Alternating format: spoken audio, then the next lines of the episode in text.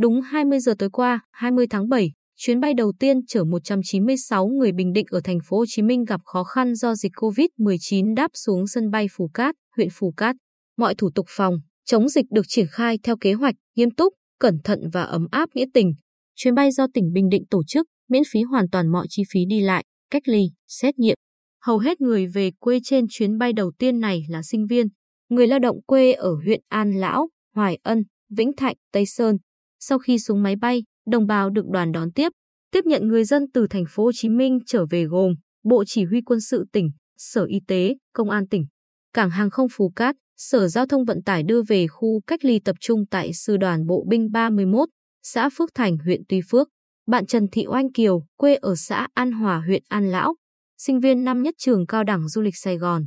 Chia sẻ, em ở thành phố Hồ Chí Minh vừa đi học vừa đi làm, nhưng sau khi giãn cách, tụi em chỉ học trực tuyến, không đi làm được nữa, cuộc sống cũng khó khăn lắm, mong được về quê. Giờ nhờ Hội đồng Hương huyện An Lão, Hội đồng Hương tỉnh Bình Định kết nối hỗ trợ, em có tên trong danh sách chuyến bay đầu tiên này. Em cũng như mọi người thật sự xúc động, biết ơn sự giúp đỡ này. Tháng 4 năm 2021, anh Đỗ Minh Niệm rời quê nhà An Lão vào thành phố Hồ Chí Minh tìm việc. Nhưng mới làm được thời gian ngắn thì xảy ra dịch bệnh, anh Niệm rơi vào cảnh khó khăn. Tôi làm phụ việc cho quán ăn, nhưng do dịch dã, hàng quán đóng cửa. Tôi thất nghiệp, tính về lại quê nhà nhưng không có đủ tiền. Sau đó, tôi được một người bạn cho ở nhờ tại Hóc Môn. Nhưng rồi tiệm cắt tóc của bạn cũng phải đóng cửa, bạn không thể cưu mang tôi được nữa. Tôi gần như bị mắc kẹt. May nhờ Hội đồng Hương Bình Định tại thành phố Hồ Chí Minh hỗ trợ nên tôi được về quê, mà lại là đi máy bay. Từ khi biết tin, đến giờ về tới quê nhà mà tôi vẫn cứ lâng lâng. Thật lòng tôi chẳng biết nói gì hơn ngoài lời cảm ơn đến đồng bào Bình Định, quê ở Đắk Lắk, lấy chồng ở xã An Hòa huyện An Lão. Vợ chồng chị Lê Thị Định vào thành phố Hồ Chí Minh lập nghiệp được vài năm nay. Chị Định làm công nhân ở khu công nghiệp Tân Tạo, quận Bình Tân. Từ khi thành phố Hồ Chí Minh xảy ra dịch bệnh, cuộc sống của gia đình chị lại càng khó khăn hơn. Chị Định nghẹn ngào. Chồng tôi đang làm ở tỉnh Long An cũng bị mắc kẹt do dịch bệnh. Tôi thì không có việc làm, lại ở nhà nuôi con nhỏ 3 tuổi. Những ngày giãn cách tôi cứ ôm con mà khóc. May nhờ Hội đồng Hương Bình Định tại thành phố Hồ Chí Minh hỗ trợ, tôi mới được về quê. Vừa ra sân bay mà tôi vừa rơm rớm nước mắt biết ơn vì sự quan tâm của các cô chú ở Hội đồng Hương và của lãnh đạo tỉnh Bình Định. Trước khi chuyến bay cất cánh, khi đi kiểm tra các khu cách ly, chỉ đạo chuẩn bị các điều kiện cần thiết để đón đồng bào về quê.